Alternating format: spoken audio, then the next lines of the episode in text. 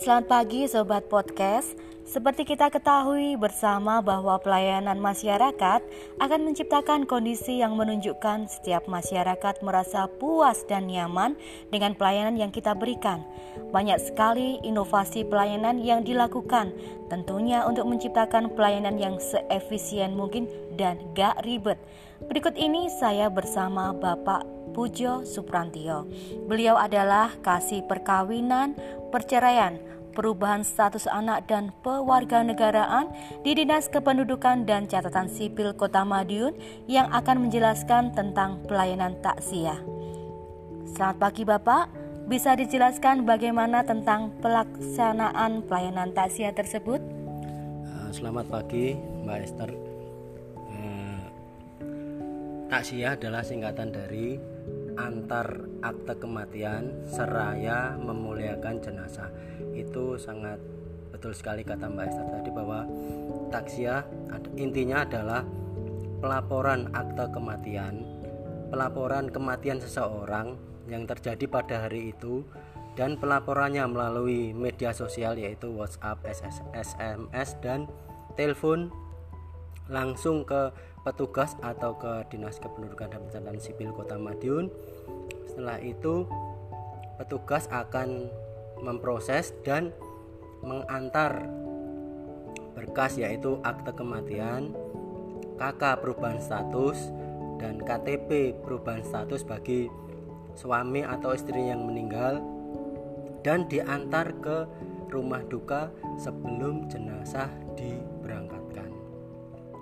Untuk uh, awal mulanya takziah itu pada tahun 2017 itu ada kejadian seseorang warga yang meninggal yang kebetulan adalah adik kandung dari kepala dinas kependudukan dan pencatatan sipil.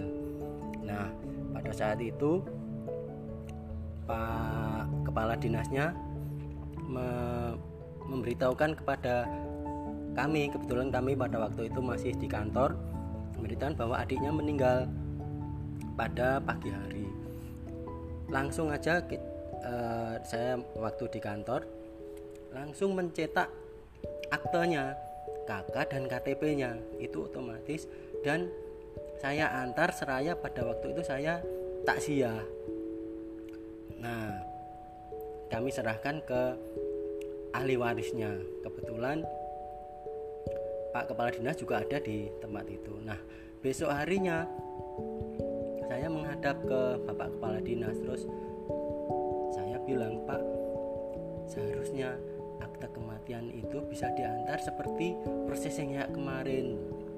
Nah, Gayung bersambut kepala dinas kami kebetulan juga oh ya dek itu bagus untuk peningkatan pelayanan uh, khususnya kematian. Kenapa kok kematian? Karena pada saat itu orang belum mengenal belum banyak mengenal apa itu akte kematian. Tahunya ya meninggal dapat surat kematian dari kelurahan ya sudah. Padahal itu ditingkatkan menjadi akte kematian. Nah dari dari hal itu kami dengan Pak Kepala Dinas coba dek diinformasikan kepada masyarakat sebenarnya terbatas dulu yang siapa yang kenal bahwa sekarang ada layanan akta kematian yang diantar ke rumah-rumah gitu. Nah, eh, setelah itu kami kami buat dan kami eh, eh, menciptakan namanya apa ya nama layanan yang pas untuk untuk program tersebut. Nah, pada itu kita mikirnya gini, nama itu harus sesuai dengan kearifan lokal di Kota Madiun. Kebetulan ada nama lempeng kapit makanan khas yang ada yang hanya ada di kota Madiun. Kalau di kota lain namanya kerupuk kapit beda kalau di Madiun namanya lempeng kapit lempeng kapit itu terdiri dari tiga susunan. Lempeng di bawah pecel di tengah juga lempeng lagi di atasnya.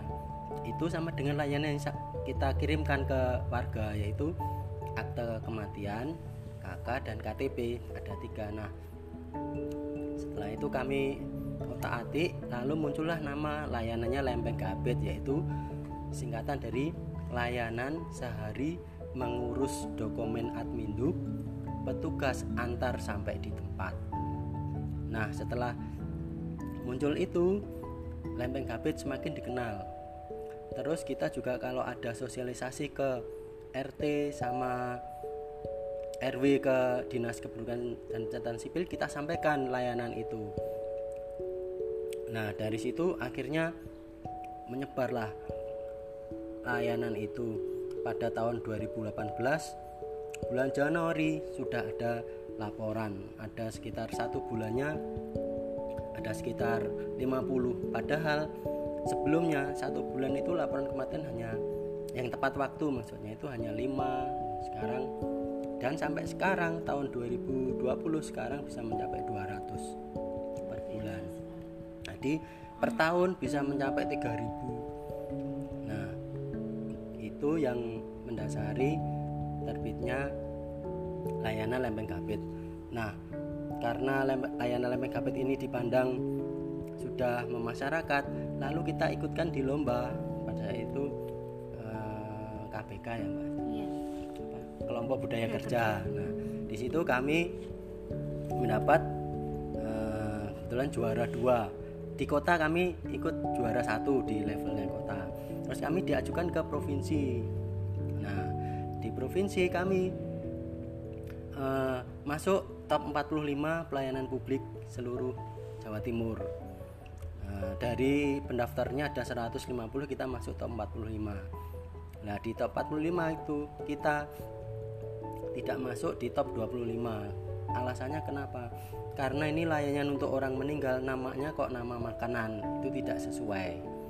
Katanya dari uh, jurinya seperti itu. Nah dari hal itu layanan yang dulu namanya lempeng gapet ini di tahun 2020 kita tingkatkan namanya layanannya menjadi takziah. Jadi sesuai dengan dengan layanan untuk orang meninggal nama layanannya takziah yaitu antar akte kematian seraya memuliakan jenazah. Kenapa kata-kata seraya memuliakan jenazah? Ini adalah kata-kata ibu gubernur pada sambutannya pada penerimaan ini kofablik kompetisi inovasi pelayanan publik di tingkat provinsi Bu Gubernur menyebutkan di antara layanan yang diajukan pada lomba ini ada satu yang yang layanan untuk mengurusi orang yang meninggal. Ini adalah layanan bagus karena apa? Dia dia memberikan layanan seraya memuliakan jenazah. Kata-kata itu diambil oleh Bapak Kepala Dinas untuk dimasukkan ke layanan takziah.